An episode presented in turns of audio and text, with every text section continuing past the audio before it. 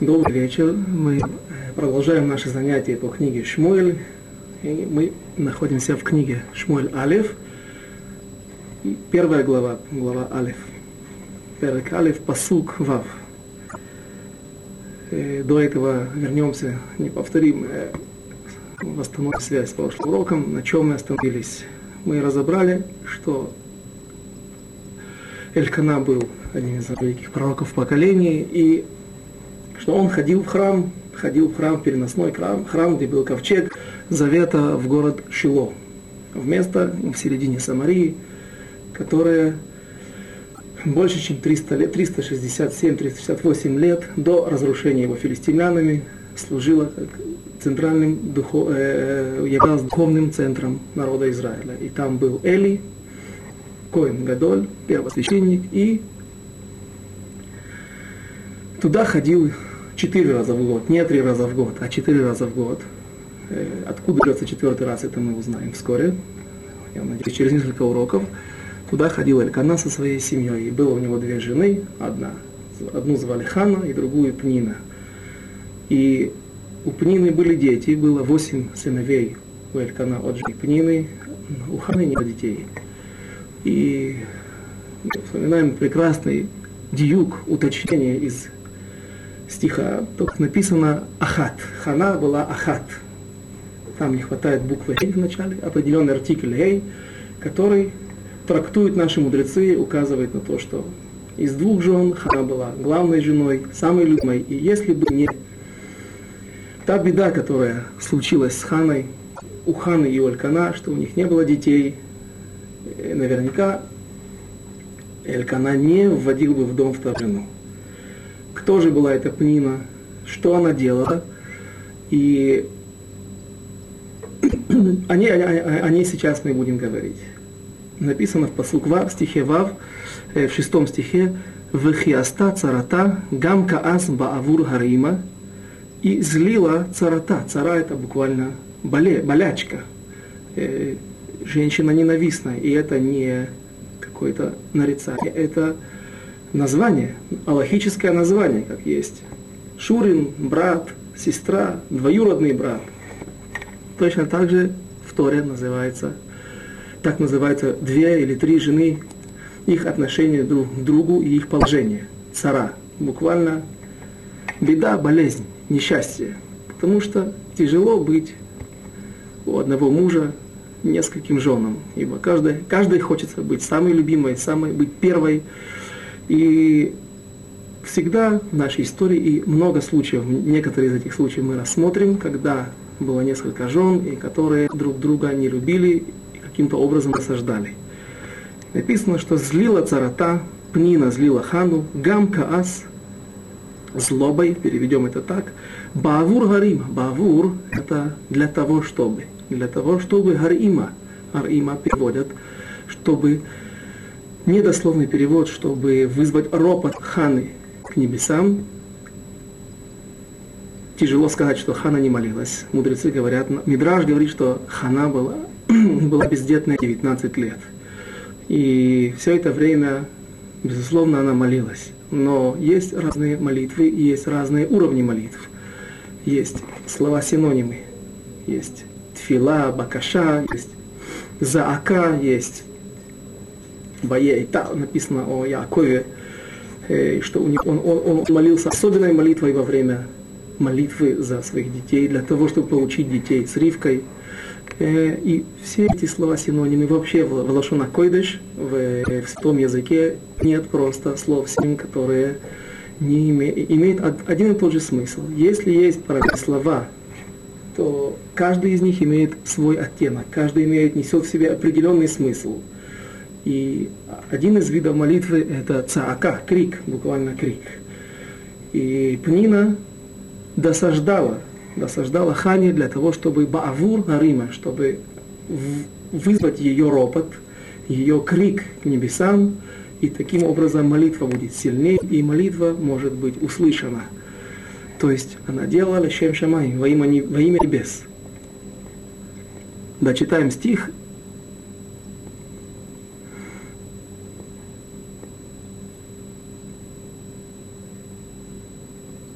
Кисагара Шем Бадрахма, ибо закрыл Всевышний, за, затворил чрево Ханы. И следующий стих, седьмой, «Вехен я асе шана шана», и так она делала из года в год, то есть обижала, каким-то образом досаждала Хане. «Мидей алато бебейт Ашем», когда они ходили в храм, «Кен кен тах исена вативке вело тохаль». Так она продолжала ее злить, Пнина, это Хана, Пнина Хану, и Хана плакала и не ела.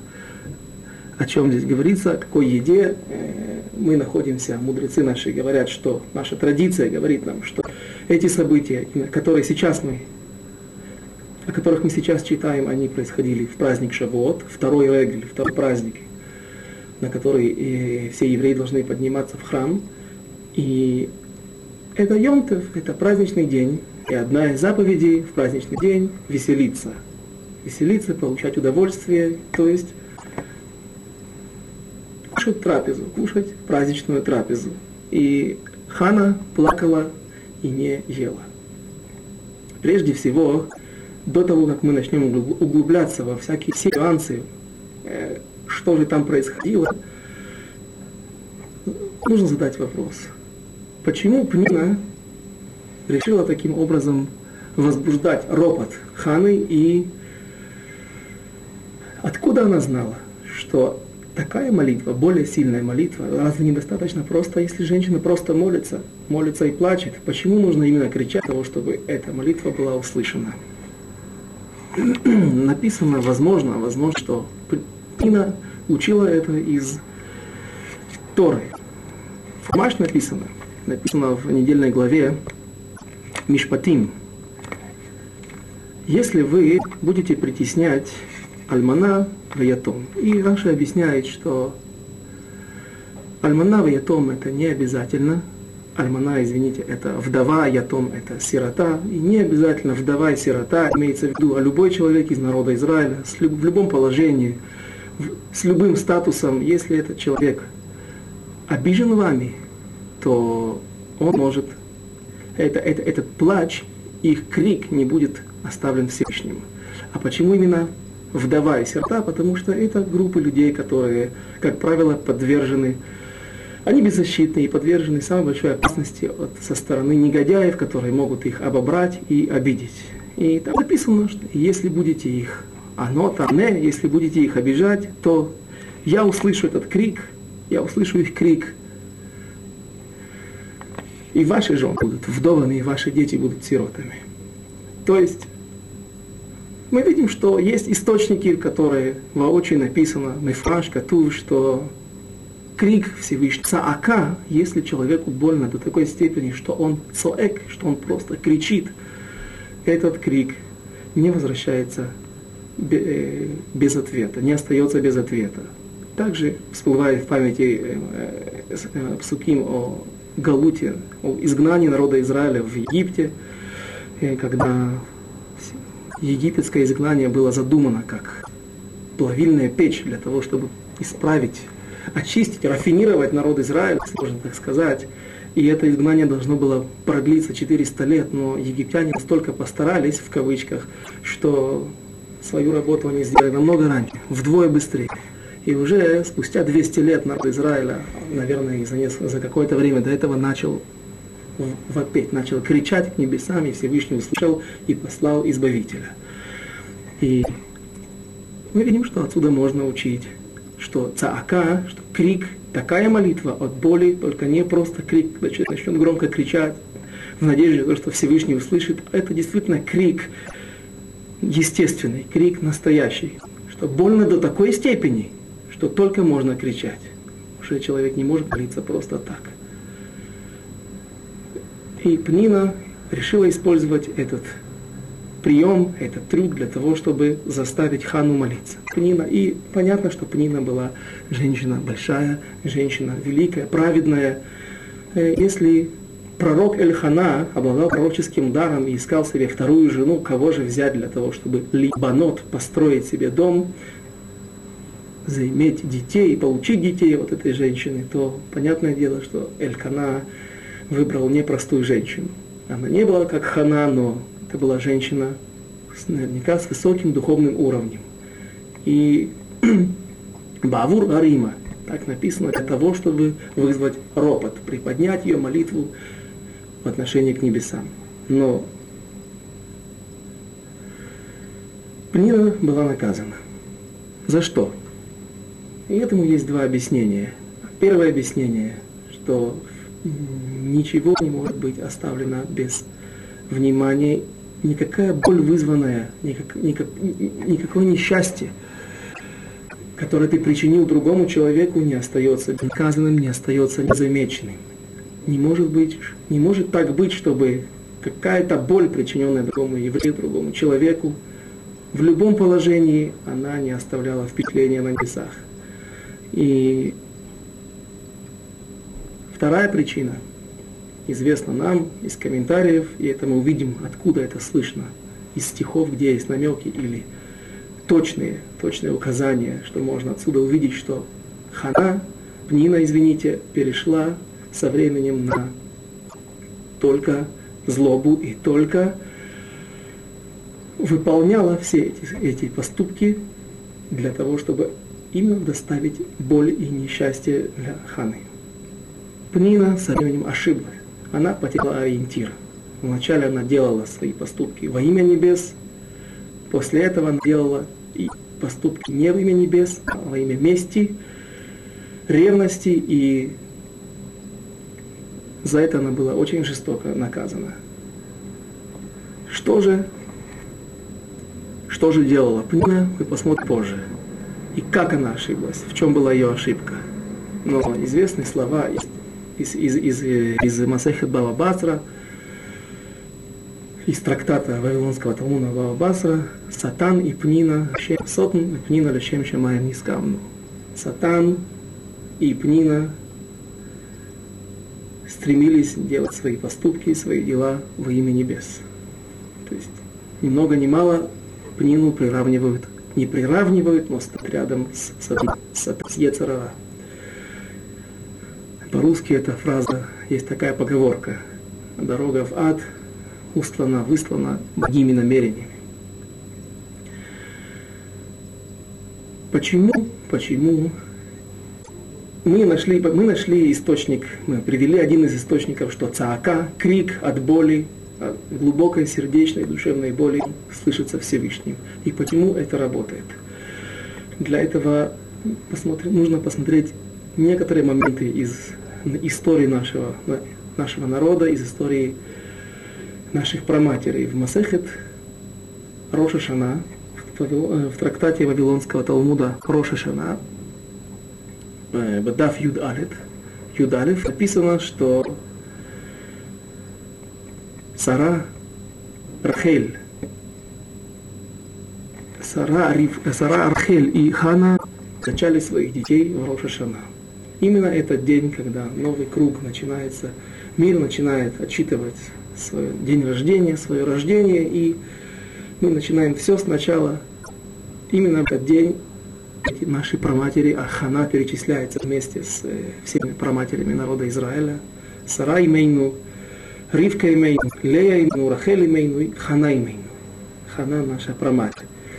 И три из четырех праматерей были зачаты, э, извините, пожалуйста, зачали своих детей именно в Рошашана. И поэтому в Рошашана мы читаем автора, часть из пророка, отрывок из пророков, именно этот отрывок, именно эту первую главу, в которой мы находимся, первую главу книги Шмуэль Алиф.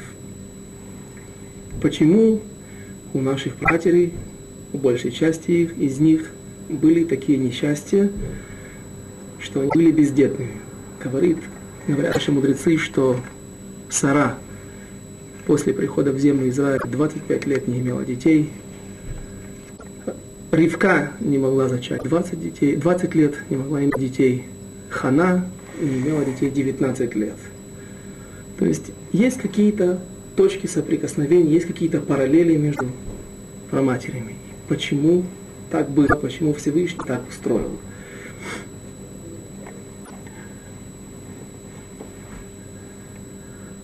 Посмотрим, э, рассмотрим ситуацию с Сарой. Когда еще Сара Имейну называлась Сарай. написано в недельной главе, в книге Берейшис, в недельной главе Лех Леха. פרק ט"ז: ושרי אשת אברהם לא ילדה לו ולא ולה שפחה מצרית ושמה אגר. А Сарай, жена Авраама, не родила детей Аврааму, и у нее есть наложница, которую зовут Агарь. Ватоймер Сарай Авраам, инейна ацарти. Ацрани. И вот Всевышний остановил меня от того, чтобы я рожала. Миледет бона эль шифхати улай и бане мимена. וישמע אברהם לכל שרי. ותיקח שרי אשס אברהם את אגר המצרית שפחתה מקץ עשר שנים לשבט אברהם בארץ כנען, ותיתן אותה לאברהם אישו. И дала, и взяла Сара, Сарай, Агарь, и дала ее Аврааму, своему мужу. Что здесь написано в этих стихах? У Агари, у Сарай нет детей. Есть у нее наложница. И она предлагает Аврааму, возьми другую жену, может, от нее ты получишь детей. Это один из вариантов. Одна из возможностей, как можно прочитать этот стих и перевести этот отрывок. Но заложен здесь также иной смысл. Написано на иврите, если прочитать «Улай и бане» возьми мою наложницу Агар, улай и бане. И здесь написано эбане алев, то есть, может быть, я смогу заиметь детей от этого. Кто сказал, откуда Сарай знала, что если она даст свою наложницу своему мужу, то и она тоже сможет иметь детей. Это тот смысл, который можно ну, прочитать здесь в стихах. И еще один момент, на который нужно, я хотел бы обратить внимание. Ваишма Авраам. И усл... послушался Авраам. Значит, Ваишма Авраам. И взял Авраам, согласился с ней. Ваишма Авраам, это значит, так говорит, так говорят э, Мидраши, что Авраам не хотел брать. Он не хотел, он не соглашался с Сарай вести в дом другую жену потому что Авраам знает, что этот поступок, это действие станет причиной невероятных мук для Сарай. И дальше мы можем в Атиках. Такое впечатление, как будто он, то, что не написано, то, что это чувствуется и слышится между строк, что он не соглашался и в конце концов, да, согласился. И в Атиках Сарай Эшес Авраам, а, извините, в Атиках и взяла Сарай, буквально насильно дала Аврааму в его руки Агарь. Авраам знал. Авраам Авину знал, что это будет непростое испытание не только для Сарай, но и также для него.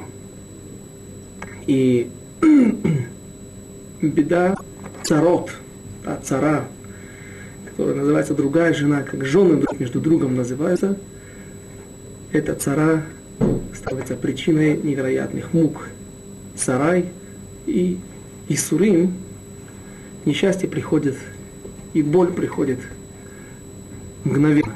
Сразу же, говорит Мидраш, что сразу же Агарь зачала ребенка и ходила и рассказывала, что Сарай, ее хозяйка, то, что она говорит всем, рассказывает, что она праведница, или то, что было наверняка при том народе, вокруг тех мест, в, в, в, в среде тех людей, где странствовал Авраам Вину со своей семьей, это неправда. То, что Сара праведница, это неправда. Ибо если бы она была праведница, то зачала бы она тоже ребенка, и Всевышний дал бы ей ребенка. А вот я, как только попала в руки Авраама, как только вошла в его дом и стала его женой, у меня сразу появились дети. И написано дальше, «Воевой лагар ватар ватреки гарата», и увидела она, что Агари, что она беременна в Текаль Гвирта Бейнея. И стала легкой в глазах Агар, ее госпожа, ее хозяйка Сара. Ватоймар Сарай, сказала Сарай, Эль Авраам, Хамаси Леха, мой гнев на тебе. Анохи натати шивхати бехикеха, ватереки арата, ваакел бейнея, Ишпот Ашем бейни обейнеха. Сара вызывает Авраама на суд. Между ней и своим мужем, и она упрекает его. Упрекает в том, что ты не заступился за меня, ты позволяешь Агаре, чтобы она презирала меня, чтобы она обливала меня грязью и рассказывала обо мне такие вещи, что я не праведница, и, и вообще в этой кадре, и стало легкой в ее глазах. Говорит Раши на месте, на слова, комментируя слова «Хамаси Алеха», «Мой гнев на тебе», говорит Раши, что сказала Сарай, тебе нужно было бы за меня заступаться, это во-первых. А во-вторых, мой гнев за то, что ты молился за себя. Понятно, что когда Авраам молился за себя, чтобы Всевышний дал ему детей, он молился и за Сарай. Но не может он молиться только за себя, в том числе, имея в виду свою семью, и, ибо от кого он может иметь детей, как не от Сарай. Агарь не была его еще женой. Но здесь Сара чувствует, что в молитве Авраам упоминает только себя. В других стихах написано «Вот я в земле Олег Баадама Арири». Вот я как проклятый, бездетный человек, у которого нет наследника – а мы Арири, вот я Арири, я как проклятый. Вот мы Сарай. Из этих слов Сарай почувствовала, что Авраам молился за себя, и этого было достаточно, чтобы ли пога, чтобы почувствовать обиду. То есть мы видим две вещи из тяжелой жизни нашей праматери Сары, что, во-первых, она ввела в свой дом, сама своими руками ввела в свой дом – чужую женщину, до вторую жену, которая сразу же стала причиной и судим причиной несчастья, причиной бед, боли, мучений. И второе, Сара замечает, что и упрекает за это своего мужа Авраама, что Авраам несколько упускает этот момент, не очень вспоминает свою жену, не очень заботится о ней – а в своих молитвах говорит больше о себе. И это вторая, вторая точка, вторая никуда, второй момент, который нужно нам запомнить.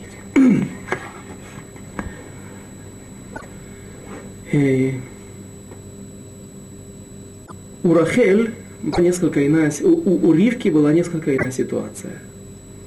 Когда рождается Ицхак, у Сары и Авраама, то Ицхак ищет себе жену, находит Ривку.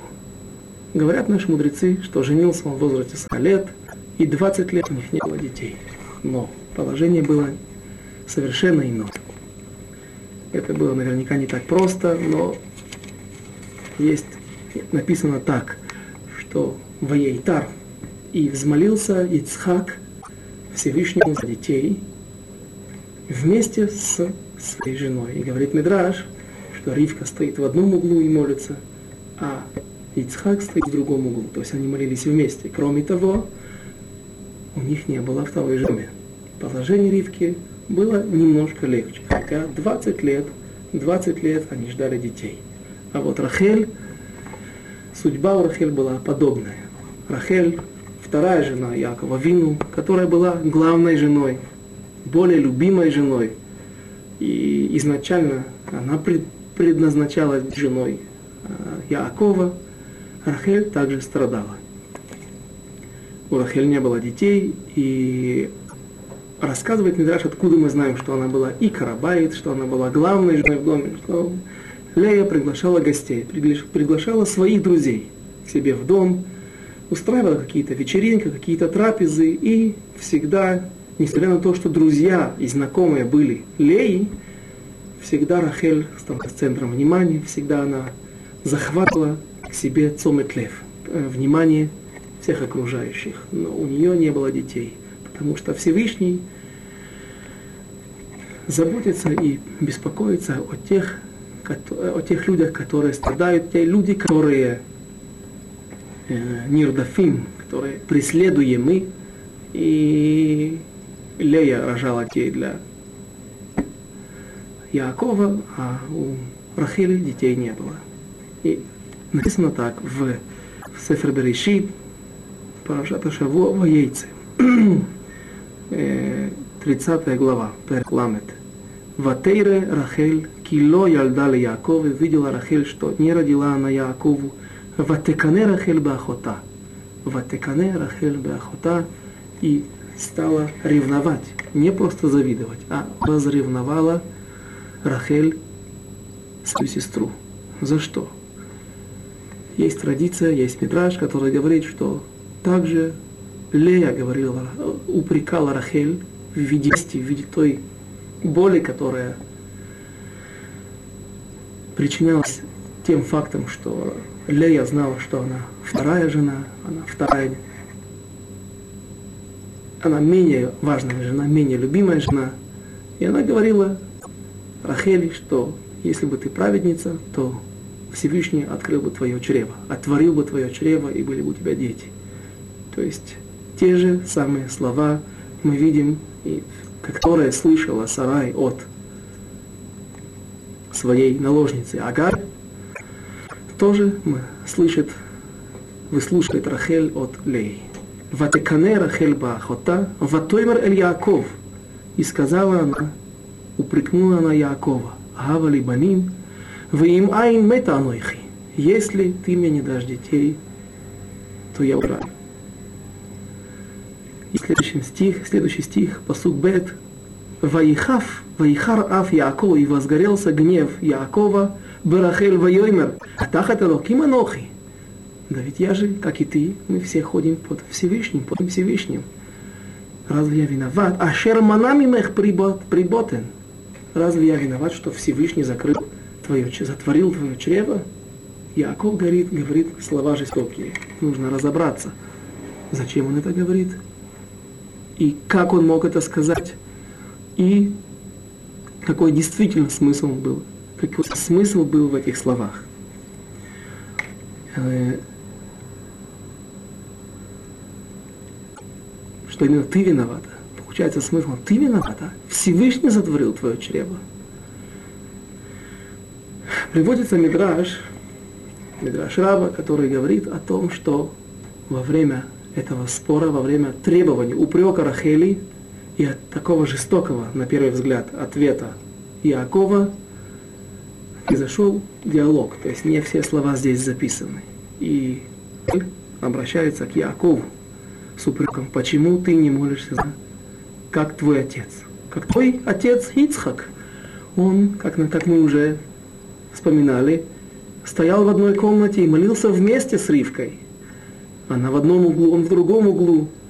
И молитва была тоже особенная. Не просто тфила, не тфила, а другое слово.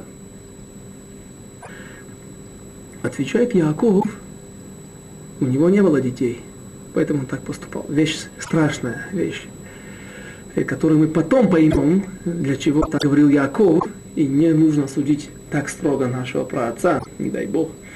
А дослушаем, разберемся до конца и для того, чтобы понять, что же здесь происходило в этом диалоге. Он говорит, были, у него были сыновья. У него не было сыновей. Поэтому так он молился, так он страдал, и так он старался помочь, и молился вместе с Ривкой за Ривку. И молитвой особенной. У меня есть сыновья? Лея для меня родила уже сыновей. Этого было бы достаточно, чтобы убить свою жену Рахель. Но Рахель не по сути, Рахель не прекращает требований и спора с своим мужем Яковом. А твой дедушка, он, у него были сыновья, но он молился. На самом деле, сразу возникает вопрос, а где это Авраам молился за свою жену Сарай? Ведь наоборот, Сарай его упрекает а то в том, что в нескольких местах, которые приводит Раши, вот я, вот Инео, Ами, Олег, Арири, вот я иду как проклятый, буду в этой, э, нахожусь в этой жизни как проклятый, бездетный. Я, а не Сара, не упоминаю, он боится, просит за себя. Напротив, на, на первый взгляд, это выглядит, как будто бы он не молился за Сарай. Но если мы вспомним ситуацию в недельной главе, когда в, в Сефер Берешис, когда Авраам Авину после обрезания сидел, наша недельная глава, и сидел в Петах Огель, на, в, в, в середине, на, на, на входе в свой шатер, и вдруг он увидел трех странников, трех пришельцев, которые показались ему как арабы, на самом деле это были, э, это были ангелы. И вот Всевышний говорит Аврааму, что я посылаю ангелов, чтобы они уничтожили город с дома и Амора, это, это, это государство, эту область, потому что страшные крики, которые доносятся оттуда до небес от людей. И Авраам Авину начинает молиться. Он просит, он молится за, за жителей из дома и просит у Всевышнего, и причем он разговаривает не с кем-то, не с царем, Басар Вадам, с царем, которым течет кровь, у которого есть плоть и кровь, а он говорит со Всевышним, и тем не менее разговор очень длинный. Разговор просит, если будет такое-то количество, такое-то доходит до, до какого-то минимального количества людей, только тогда Всевышний говорит, если я не найду столько-то праведников, то только тогда я уничтожу эти города. И отсюда мы можем сделать уточнение. Из тех стихов, из того рассказа мы можем сделать такой диюк, что не может быть, чтобы Авраам Авину молился за чужих людей, а не молился за свою жену. И если Сара упрекает его, то, может быть, до этого не молился, но после разговора и упрека Сары, наверняка Авраам Авину исправил положение и молился за свою жену. Поэтому, ну и, собственно, самих слов Рахели нам было бы достаточно. Если Рахель знала, что Авраам Авину молился за свою жену, то это значит, что так оно и было. Рахель продолжает спорить со своим мужем Яковом и говорит ему, Авраам молился, у него не было детей, и он молился. Отвечает, Авраам ввел в дом вторую жену. То есть Сара, бабушка, она взяла чужую жену, другую жену, Агар, и дала своему мужу а им от Мухана, готова, если ты готова ввести в дом, поступить так же, и насколько подходят, насколько подогнаны эти стихи. Буквально следующий стих в 30 лепа в э, Парашата Шиво в яйце, в их Ватоймер ответил ему Рахель после ответа, после грубого, резкого и на первый взгляд жестокого ответа Якова – что Всевышний закрыл именно твое чрево. Не по моей причине, по, лично, по твоей проблеме. Есть у тебя проблема, не у меня. И отвечает Рахель, буквально следующий стих, третий стих, «Ватоймер гине амати бильга, бо элеха ветерет аль биркай вибане». Вновь слово «ибане», глагол «ибане», и я построю свой дом. «Ибане», я. Не, мне всегда было тяжело, когда я не сталкивался. Простое прочтение, быстрое, беглое чтение этих стихов всегда мне казалось, «ибане», это значит, что вот я даю свою наложницу, поскольку она принадлежит мне, это моя рабыня, у нее будут дети, как будто бы они мои, мне всегда были непонятно и тяжело. Тяжело, тяжело для понимания э, э, эти слова. Неужели это может стать большим утешением, что твоя рабыня, а не какая-то другая рабыня родила, все равно это не твои дети. И именно такая, такое трактование, такое прочтение и толкование, и гамани бане, что и я, благодаря, благодаря этому, что я введу в свой дом чужую жену, еще дополнительную женщину, которая возьмет какую-то часть внимания, часть любви моего мужа, именно из этого, благодаря этому, по причине этого, они я тоже, тоже смогу иметь детей и построить свой дом.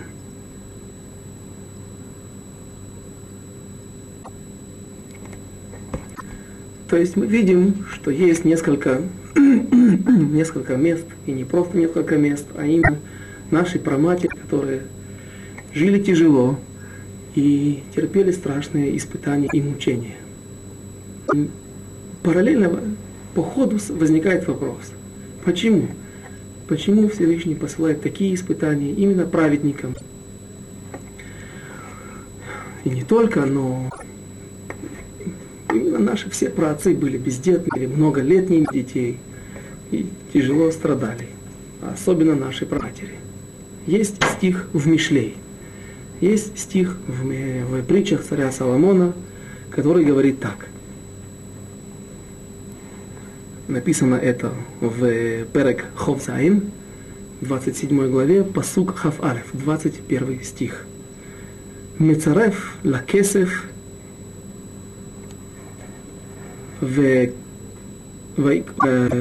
וקור לזהב, ואיש לפי מהללו. О чем говорится в этом стихе? Там говорится так, что когда ты хочешь проверить серебро, когда ювелир берет в руки серебро, как он может узнать, как он может его переделать и проверить, что оно высокой пробы, что нет в нем много примесей. Ответ, пишет царь Соломон, возьми и переплавь его. Во время плавки есть, по-видимому, определенные технологии, определенные способы, известные в древние времена, разумеется, что таким образом можно определить плавку, состав и высокопробность и качественность серебра. Кур – это горнило. Наверное, я не разбираюсь, не знаю, но, наверное, золото более туго плавкое, поэтому в простых условиях ювелирной мастерской нельзя переплавить золото, а для этого нужно какое-то горнило, небольшая мини-доменная печь. А вот праведник, иш, иш бимахалало. Праведник, если ты хочешь проверить, насколько он праведник, и не только проверить, а очистить его. Ведь переплавку серебра, золота и цвет, э, драгоценных металлов делают не только для того, чтобы определить уровень пробы, уровень качества, уровень э, примеси каких-то шлаков, каких-то э, ненужных веществ, а также для того, чтобы его увеличить его качество. И также праведники, также люди, написано Иш и Мегалало. Что такое Мегалало? Мегалало – это слава, его высокий духовный уровень, его то, чем славится человек, то, чем славится праведник. И поэтому, может быть, может быть, из этого, именно из этого стиха можно найти доказательства или как-то пролить свет, понять, почему Всевышний поступает так с праведниками. Очень много мы видим в других местах, э, в Шира Ширим, называет царь Соломон, в, извините, в песне песни царь Соломон говорит «Шемен турак шмеха» имя твое, имеется в виду народ Израиля, пролитое, опустошенное, не опусто, э, пролитое оливковое масло, когда кувшин или емкость с оливковым маслом опрокинута на землю, на стол, из него вытекает оливковое масло, разносится во все стороны приятный запах. Почему именно с оливковым маслом или оливковому маслу уподобляется народ Израиля, сразу же комментаторы приводят пример очень понятный, очень простой и очень понятный. Как добивается, как добивается для того, чтобы получить оливковое масло? Берутся оливки и плоды эти не очень вкусные. Даже после того, как их обрабатывают, в, маринуют, помещают их в соль, немного людей, которые могут получать большое удовольствие от соленых, маринованных э, маслин. Это плод не такой вкусный, а уж в простом виде, в свежем виде он совершенно непригоден для еды человека. Но когда его начинают бить, когда его начинают давить в масло, в давильне, в этот момент вытекает масло, которое является самым лучшим маслом по всем своим качествам. И именно оливковое масло использовали для зажигания миноры для зажигания светильника в храме. И поэтому Всевышний так поступает с мудрецами. Есть, можно привести русскую поговорку. За одного битого двух небитых дают. Таким образом закаляют металл. Сначала его раскаляют, расширяется кристаллическая решетка, когда его остужают, опуская в воду. Кристаллическая решетка, решетка сужается, и состав, не состав, а крепость, крепкость этого металла уже не та. Подобная ситуация была разобрана нами о Элькана. Мы, я привел такое предположение, которому на первый э, не, нет никакого противоречия, чтобы нельзя было это сказать, как утверждение, что Элькана был богатый человек. Почему? Потому что он пророк. Пророк самый важный. А Не может быть человек, написано в двух местах в Вавилонском Талмуде, Масехат Шаббат, Масехат Хулин, не может быть человек, не может быть еврей пророком, который постоянно общается, находится в состоянии связи постоянной со Всевышним, как был, например, Шмуэль, его отец Элькана, был таким Маширабейну, то есть немного пророков, которые были в постоянной связи со Всевышним, так вот не может человек обладать пророческим даром в постоянном виде, в постоянстве, а только если он обладает тремя качествами, мудрец, Торы, знаток Торы, хахам, гибо, богатырь и богатый. И вот второе и третье качество, второе и третье параметры, они несколько абсурдны и не обязательны на первый взгляд для того, чтобы человек обладал, э, для того, чтобы быть пророком. Но я приводил одного из комментаторов, Бен Юяда, Бен Ишхай, который объясняет, что человек этот находится в постоянном состоянии испытаний. Человек, который гибор, богатырь, человек, который обладает большими богатствами, есть у него причина ежедневная, ежечасная, для того, чтобы возгордиться по отношению к другим людям. А гордыня, она не просто плохая сама по себе. Гордыня уничтожает человека. Поэтому, если человек постоянно находится в испытании и выдерживает его, он находится в постоянном состоянии подъема. Б-алия. Бааль-алия. Так называют людей сегодня, тех людей, которые изучают Тору, которые стремятся исправлять себя, постоянно достигать новых и новых, э, достигать новых рубежей в духовности.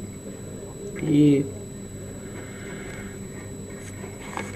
несмотря на то, что мы прошли это место уже, но я хотел бы вспомнить, это я не говорил, написано в начале, в начале в тех стихах, которые мы уже прошли, «Ваала иш агу мииро». То есть Элькана ходил в храм мииро. Что значит мииро? Написано, что сначала поднялся в своем доме, потом в своем хацере, потом в своем городе, потом во всем народе. То есть человек постоянно над собой работал, и он не был праведником и пророком изначально. Сначала в своем доме он был пророком, э, стал праведником, дошел до какого-то уровня, что все было на уровне, все было в порядке, бегет Аллаха, по отношению к закону. Потом он продолжал прогрессировать, подниматься дальше и дальше, пока что не стал великим пророком. Так, из этих массы, массы, этих источников, этих примеров, которые крутятся в голове у тех, которые читал и видел немножко наши, наши источники, из всех этих историй мы видим, что так устроен мир, так устроена жизнь, что именно если ты видишь человеку большие испытания, один из признаков того, что человеку, этот человек не безразличен Всевышнему, и этот человек является, обладает какой, каким-то уровнем в духовном плане. И э, что касается Рахель, я бы хотел привести еще один мидраж, который проливает свет показывает, я бы даже сказал, больше показывает больше всего, что же такое мука, извините, что такое муки, что такое Исури, несчастье и э, тех женщин, которые были жены, другие жены в семье, которые издевались и каким-то образом досаждали этим женщинам.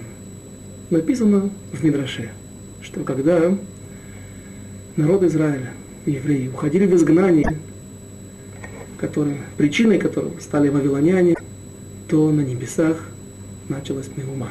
На небесах начался шум.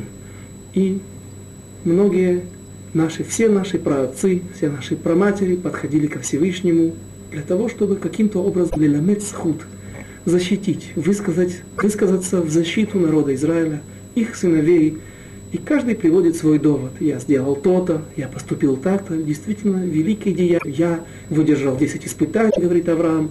Моше говорит, каждый, каждый приходит с каким-то утверждением. Ничего не помогает. Всевышний не видит в этих поступках достаточно. Все эти поступки имеют вес и силу, но Всевышний не видит достаточной причины для того, чтобы отменить приговор и вернуть на Израиль или уменьшить их мучения, их несчастье. до тех пор, пока приходит Рахель. И говорит Рахель, Рибану Шалалам, Всевышний, я, я ведь очень много мучилась, и ты это знаешь. За что сейчас ты отсылаешь моих детей, наших детей в изгнание? За то, что они ввели, внесли в святая святых, в храм, а вода зара, они внесли туда идолопоклонство. Посмотри на меня. Что такое идолопоклонство? Ничто иное, как камни, глина, из которого, песок, из которого они лепят эти камни, которые не могут говорить, не могут действительно защищать и выполнять те просьбы и те мольбы, к которым, к которым обращаются эти люди, к ним. Они, это, это просто земля, афар. А вот я, ввела в свой дом цара. И ничего, я выдержала. Я не каменная, я не как эта земля, не как эта глина. Я всего лишь человек, басар ведам, из плоти и из крови. Я выдержала, я выдержала это испытание. Не прогоняла, не, не, и Всевышний принимает это утверждение. Авраама Вину Ицхак Авину, Яков Авину, все приходят и говорят какие-то слова, говорят, говорят о своих поступках, о своих испытаниях, о своих несчастьях, о своих мучениях, которые они претерпевали и выдерживали, выходили победителями в этих испытаниях. И это не принимается. До тех пор, пока приходит Рахель и говорит о том, что она ввела в дом цара. Теперь именно отсюда очень хорошо видно, что же что же такое цара, что такое несколько у одного мужа, что такое параллельная вторая жена. И я слышал от одного равина, слышал на одной лекции, рассказ о том, когда, о том, как тот момент, когда была освобождена могила нашей праматери Рахель, Кевера Рахель возле Вифлеева, возле Бейтлема, то люди, евреи, бросились туда в молитве.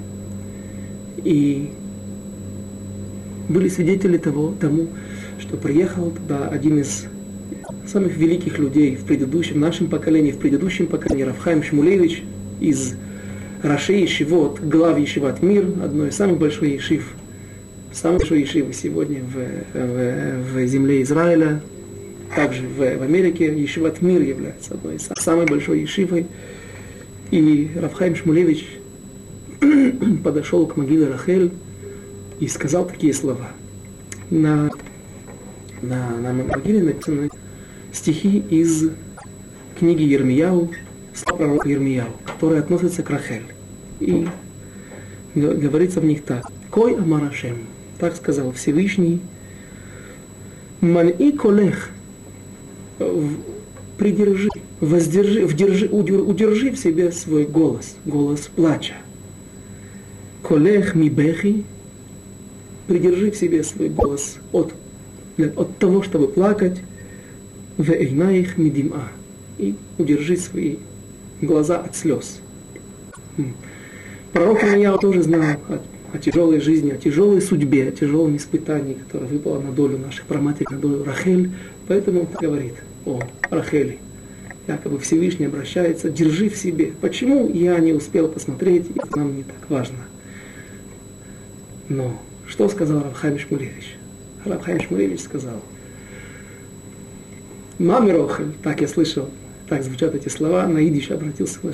Наша мама, проматерь, молись, плачь за нас. Не держи, не держи слезы в себе, не держи свой голос, не сдерживай свой голос, а молись, проси за нас, чтобы мы все были тоже спасены, потому что сегодня мы находимся в том же изгнании, пусть духовное изгнание, пусть, но положение наше Сегодня тоже испытания, сегодня тоже есть много, тяж, много, много, много тяжелых испытаний на, на доле на народа Израиля. И нам не помешает, не помешают слезы нашей проматери, проматери Рахели. Э,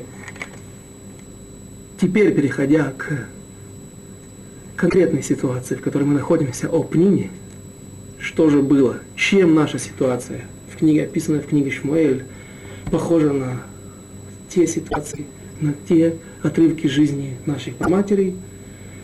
Э, мы до этого я, я хотел привести мудрецов, которые тоже толкователи, которые говорили, что и Иакова вину и говорил эти слова, на которых мы остановились, что именно Всевышний затворил чрево Рахели. Он говорил эти слова для того, чтобы возбудить ропот его жены, и ее молитва будет услышана сильнее. С одной стороны, Якова был наказан за это, с другой стороны, нужно разобрать второй, и, и где, мы это, где, где мы это находим. И еще вопрос, почему Якова Вину знал, что нужно, чтобы Рахель сама молилась за себя. Когда Агарь была прогнана, была выгнана из дома своей хозяйкой, нашей проматерью Сарой, она уходит в, в пустыню, и вода заканчивается. В месте, который был, который Авраам дал ей, вода заканчивается. Положила она своего сына под куст и отошла на расстоянии.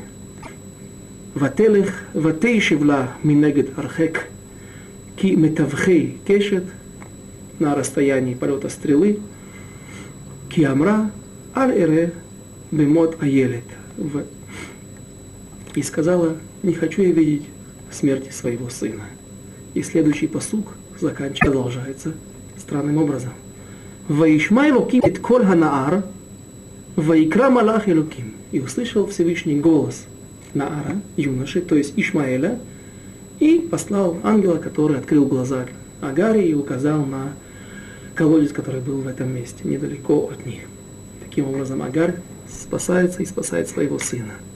Но Какая аномалия здесь? Что, что мешает нам в прочтении этих стихов? Сначала Агарь просит, ватевк, и начала, и ватиса коль, и начала плакать она. Потому что она знала, что сын сейчас умирает. И казалось бы, если Всевышний отвечает, должен ответить именно на, на ее просьбу, именно на ее молитву. Написано, и услышал Всевышний голос Ишмаэля. Отсюда говорят наши мудрецы, что плач и молитва самого больного за себя намного лучше и намного важнее, чем молитва посторонних людей, родственников, родителей, друзей и просто близких, просто народ Израиля.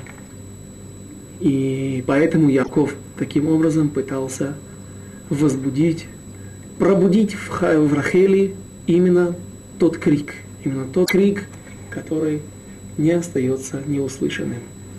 Но тем не менее Яков также был наказан. Когда, когда в Египте умирает Яков, защита больше не существует. Если сыновья, братья Якова, братья Иосифа, придя в Египет, надеялись на то, что Иосиф не пытается мстить за продажу его в Египет, то, возможно, это было только из-за того, что был жив Яков. Яков не позволял этого. Или Иосиф боится Якова, теперь, когда эта защита не существует. Братья проникаются страшным, страшным страхом. Извините, пожалуйста. Э, они, они, они дрожат. Они приходят к Иосифу и говорят, что вот мы перед тобой, и сделай с нами все, что захочешь. Они падают ниц. Они в ожидании, наверное, даже смерти. И что им отвечает я, а Йосеф? Вайомер алейхим Йосеф, аль тироу, ки атахат Элохим они. Не бойтесь, аль тахат Элохим они. Ведь я и вы, все мы под Всевышним, и именно Он стал причиной того, что произошли все эти события, я был продан в Египет и так далее. Вы тоже спустились сюда. И что замечают наши мудрецы? Буквально слово в слово. Те же слова, которые Яаков говорит, нарочно говорит, не по-настоящему, только он прикидывается, как будто бы он гневается на Рахель для того, чтобы пробудить в ней молитву и крик. Тем не менее, это становится причиной боли, это причиняет боль Рахели, эта боль не остается безнаказанной. Это мука, эти, эти муки не проходят бесследно.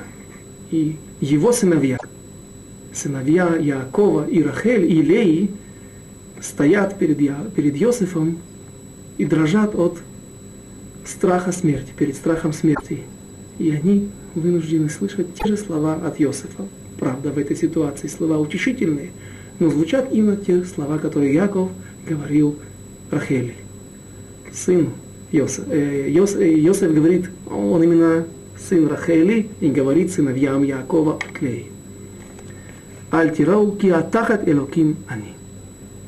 То есть, несмотря на то, что крик, цака слышится на небесах, тем не менее, ничто не проходит бесследно, ничто нельзя причинить боль человеку, даже во имя небес, даже лишем шамаем, чтобы это не, не вернулось тебе в виде наказания. И также вспоминаются слова, текст, э, стихи из, из, того, из, из того рассказа, когда Я, Яков крадет по приказу, ворует по приказу своей матери. Ривки ворует первенство, ворует не только, не только первен, не, не первенство, а благословение отца.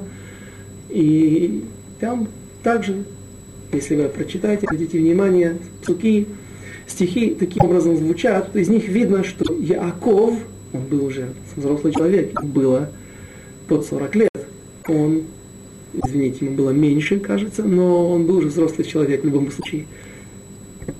Слушай, шма бни беколи, слушай, сын, что я тебе говорю. То есть между строк видно, что там происходил маавак, происходил спор между матерью и сыном. Он отказывался. Он отказывался врать, он отказывался поступать нечестно. Мать ему говорит, народ Израиля в будущем зависит от этих благословений. Если ты сейчас это не сделаешь, то весь народ Израиля, все твои дети в будущем будут от этого страдать. Но Яков соглашается, но он знает, что он заплатит за это. Дай руки, подставь руки. Он не хочет, скажи, возьми шкуры, надень на руки, ведь Исав, он сеир, волосатый, от него запах, от его одежды есть запах, как от шкур овечьих возьми козьи шкуры, овечьи шкуры, пусть будет волосатый также. Он поставляет руки, не хочет надевать сам, мать ему надевает, иди, принеси. То есть Яков упирается. Почему Яков знает, что несмотря на то, что это права, права, он знает, что он за это заплатит. И так же, как обманул Яков своего брата Исава, в свою очередь обманули и Якова – когда он хотел получить Рахель, а получил Лею. И также народ Израиля в будущем, нет сейчас у нас времени остановиться на этом, но есть мидраж, который связывает наказание Пурима за с воровством, э, с, с, с тем, что Иц, э, Исав возопил крашн, страшным воплем. Исав, нечестивец, негодяй, но он кричит, ему больно. Он сын Ицхака, он до 13 лет, до Бармитвы учился у Авраама Вину, он знает, что такое почет отца, он, знает, он идет выполнить заповедь Кибут АВМ, почитание отца и матери, о котором его просил отец, и его крик не может остаться неуслышанным, не может остаться безнаказанным. И Пнина была наказана. В следующем занятии мы без Раташем через неделю мы подробно разберем ситуацию, что же делала Пнина и какой цаар, какой, какую боль причиняла она своей царе, своей сопернице в той жене Хане, и каким образом она перешла на ту позицию, когда на то поведение, когда она делала только на зло, только для того, чтобы отомстить и доставить беду и страдания э, Хане. До свидания.